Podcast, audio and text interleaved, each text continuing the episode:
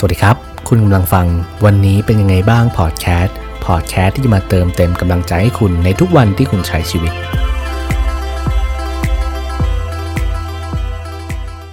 สวัสดีครับ เพื่อนๆเป็นยังไงกันบ้างครับหวังว่าทุกคนจะ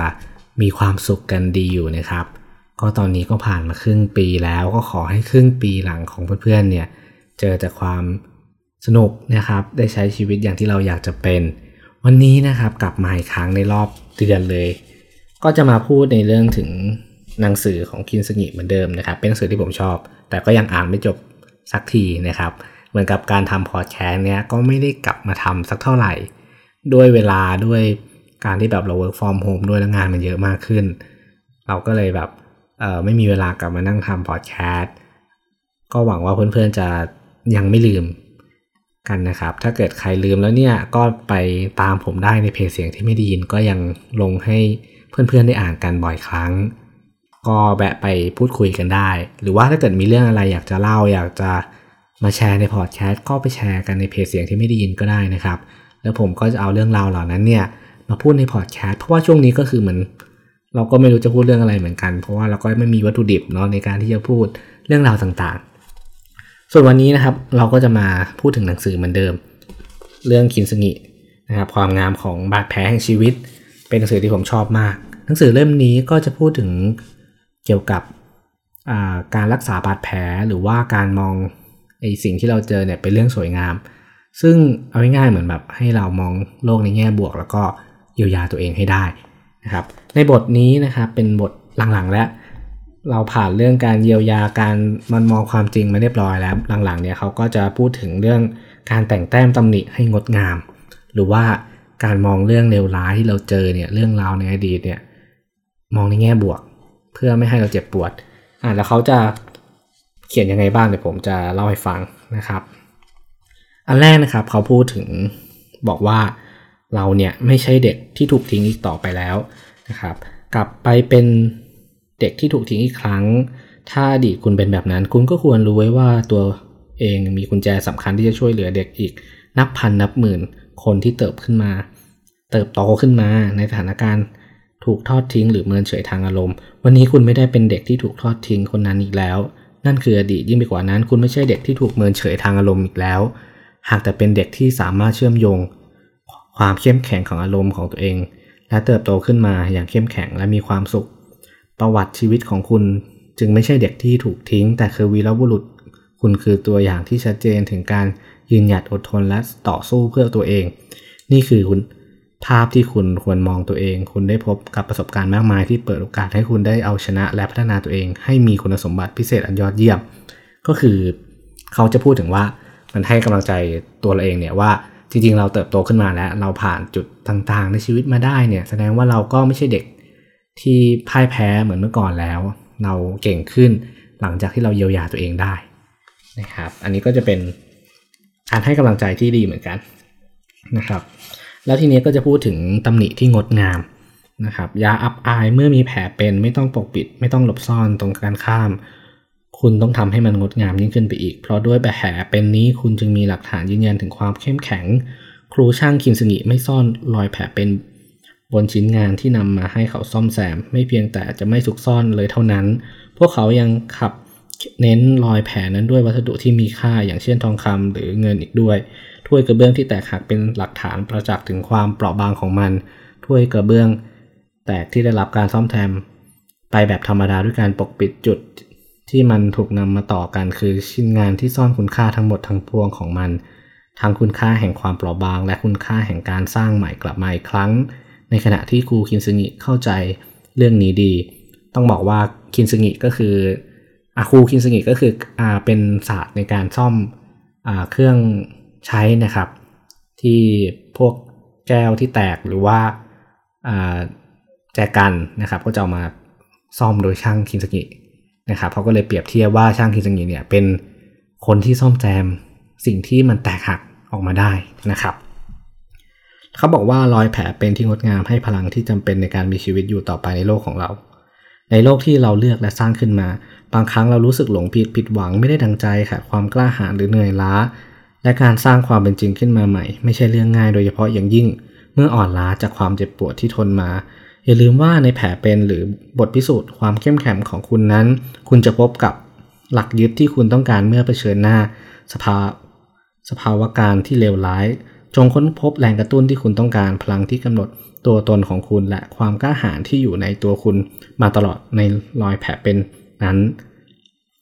ก็ถ้าเกิดในเรื่องนี้ครับเขาก็จะพยายามที่จะอธิบายว่าจริงๆไอสิ่งที่เราเจอเนี่ยความเจ็บปวดต่างๆ หรือว่าเรื่องเลวร้ายที่เราอยากจะลืมเนี่ยมันเป็นสิ่งที่มีค่าในชีวิตเร็วมากเลยนะครับอย่างที่เขาบอกว่าช่างเกสึงิเนี่ยจะเน้นรอยแผลนี้นะครับเพื่อให้บอกว่า แก้วเนี้ยมีความเปราะบาง แล้วมันเคยแตกหักมาแล้ว มันมีคุณค่าในตัวของมัน ก็เปรียบเทียบเหมือนตัวเราเนี่ยครับเวลาที่เราเจอเรื่องเลวร้าย เจอเรื่องเจ็บปวดเนี่ยอย่าพยายามที่จะลบมัน อย่าพยายามที่จะลืมมัน จงเอามันมาเป็นบทเรียนนะครับ จงเห็นมันแล้วก็รู้ว่าจริงๆเนี่ยเราเคยผ่านเรื่องเลวร้ายมาแล้ว เราเก่งขึ้นจากการผ่านรอยแผลนี้นะครับ ก็ เป็นสิ่งที่น่านำไปปรับใช้นะครับ เวลาที่เราเจ็บปวดเรามักจะอยากลืม เวลาที่เราโดนทิ้ง เราก็อยากจะลืมคนคนนั้นไปแต่ในทางที่ดีก็คือคนคนนั้นเขาสอนให้เรายิ้ม สอนให้เรารักตัวเองมากขึ้น สอนให้เรามีหรือว่าเป็นเราเนี่ยเป็นคนใหม่นะครับ ที่จะดีกว่าเดิมนะครับ อย่าไปเสียดายหรือว่า อย่าไปร้องไห้กับอดีตมากเลย ต่อไปนะครับก็คือความเจ็บปวดคือการศึกษา เขาบอกว่าผมยินดีที่จะบอกคุณว่าผลที่ตามมาของเรื่องเลวร้ายนั้น ไม่ได้เลวร้ายเสมอไป คุณได้ผ่านความเจ็บปวดมา ผมรู้ว่ามันไม่ใช่ความผิดของคุณและคุณก็ไม่สมควรจะเจอเรื่องแบบนั้น แต่ไม่ว่าจะอย่างไรส่วนสำคัญคือคุณมีความทุกข์มา คุณได้ก้าวข้ามความเจ็บปวด และสร้างชีวิตกลับคืนมาใหม่แล้ว ซึ่งเป็นเรื่องยากเขาเข้าใจดี อาจจะมี ผลจากบาดแผลนั้นตามมา ซึ่งไม่จำเป็นจะต้องสร้างมันในแง่ร้ายเสมอไป คุณเคยทุกข์มาก่อน นั่นจึงทำให้คุณอ่อนไหวมากขึ้น และเข้าใจคนอื่นที่เคยทุกข์มาเหมือนกันได้มากขึ้น ผมจึงอยากให้คุณแปลเปลี่ยนประสบการณ์ที่ผ่านมาให้กลายเป็นการศึกษา เพราะว่าคุณสามารถให้บทเรียนดีๆ มากมายเลยทีเดียว คุณแตกหักและคุณสร้างตัวเองกลับมาใหม่ได้ รอยแผลเป็นของคุณ เป็นตัวอย่างให้คนอื่นทำตามได้ คุณคือตัวอย่างที่มีชีวิต บางครั้งเรามองหาคนที่รอดมาจากเรื่องหนักๆ เพราะเมื่อเปรียบเทียบกับคนเหล่านี้ แล้วปัญหาของเราจะดูเล็กไปเลยนะครับในบทนี้เขาก็จะบอกว่าจริงๆแล้วเนี่ยพอเราผ่านมาได้เนี่ยเราก็จะกลายเป็นคนที่เก่งนะครับเป็นคนที่ดีขึ้นกว่าเมื่อวาน เป็นคนที่มีคุณค่า เขาก็เล่าถึงเรื่องของความสวยงาม ของบาดแผลต่างๆ ผมว่าโดยสรุปแล้วเนี่ยในในบทเนี้ยผมมองว่ามันเป็นเรื่องที่ดีนะครับ ในงานที่เราจะมองปัญหาในเชิงบวก เพราะว่าต่อให้เราไปจมอยู่กับปัญหาเนี่ยหรือว่าไปร้องไห้ฟูมฟายไปเสียใจกับอดีตที่มันเกิดขึ้นไปแล้วเนี่ยมันก็ไม่มีทางที่จะแก้ไขได้ ไม่ว่าจะเป็นความผิดพลาดของอดีตที่เราไม่ได้ตั้งใจ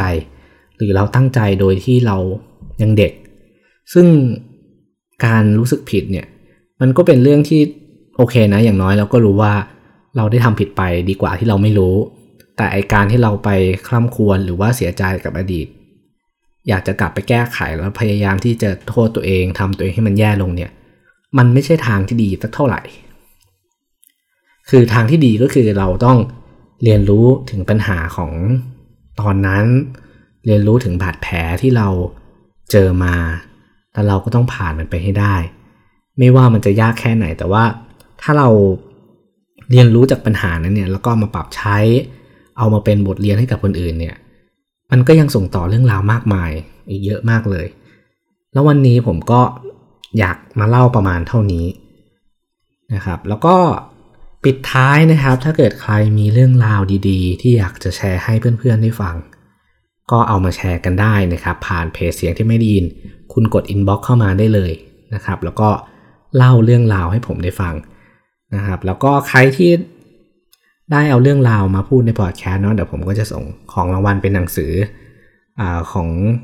เสียงที่ไม่ดีนไปให้นะครับ ก็มีหลายเล่มเหมือนกัน ผมมองว่าจริงๆ ผมเองเนี่ยก็ไม่ใช่คนที่เก่งที่สุด ไม่ได้คนที่จะ บอกว่าคุณสามารถที่จะผ่านเรื่องร้ายๆไปได้เนาะผมว่าทุกคนเนี่ยเพื่อนๆที่ฟังอยู่มีเรื่องราวที่ตัวเองได้ผ่านมาน่าทึ่งหลายๆคนเลยอ่าบางครั้งมันเป็นเรื่องที่แย่มากๆ แต่เพื่อนๆก็ผ่านมาได้ มันเป็นสิ่งที่น่าเอามาบอกต่อหรือว่าน่าเอามาให้กำลังใจคนอื่นต่อ อย่างน้อยคนที่กำลังเจอเรื่องร้ายๆอยู่ หรือว่าเจอเรื่องแย่ๆแบบเราอยู่เนี่ยก็จะได้รู้วิธีการ นำไปใช้หรือว่ารู้วิธีการปรับตัวว่าจะต้องผ่านมันไปได้ยังไง สุดท้ายแล้วนะครับ ก็อยากจะให้เพื่อนๆเนี่ยเข้ามาแบ่งปันเรื่องราวกันเยอะๆเนาะเราจะได้มาทำพอแคสต์กันบ่อยๆ แล้วก็ต้องขอโทษทุกคนด้วยที่ห่างหายไปนาน ด้วยเวลานะครับเลือดด้วยแบบการงานหรือว่าด้วยการจัดสรรเวลาต่างๆ มันไม่เอื้อมเลยจริง ๆ ผมก็พยายามที่จะมาทำให้บอดีสุดนะครับสำหรับวันนี้ก็ขอบคุณที่รับฟังนะครับ สวัสดีครับ